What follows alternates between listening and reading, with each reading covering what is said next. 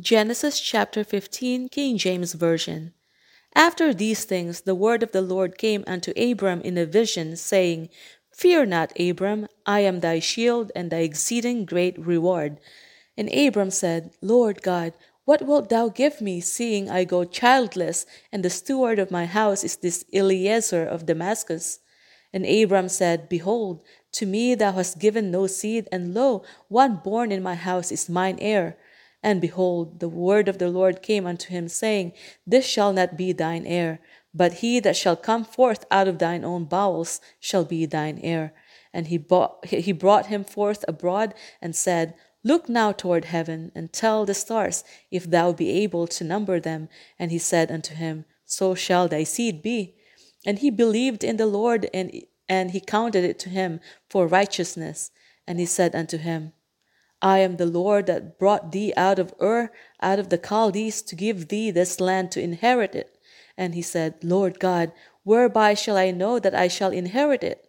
And he said unto him, Take me an heifer, take me an heifer of three years old, and a she goat of three years old, and a, ra- and a ram of three years old, and a turtle dove, and a young pigeon.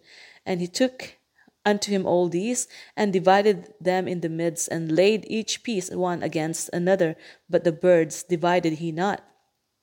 And when the fowls came down upon the carcasses, Abram drove them away.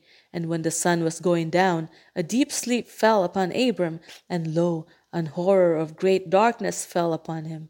And he said unto Abram, Know of a surety that thy seed shall be a stranger in a land that is not theirs, and shall serve them, and they shall afflict them four hundred years.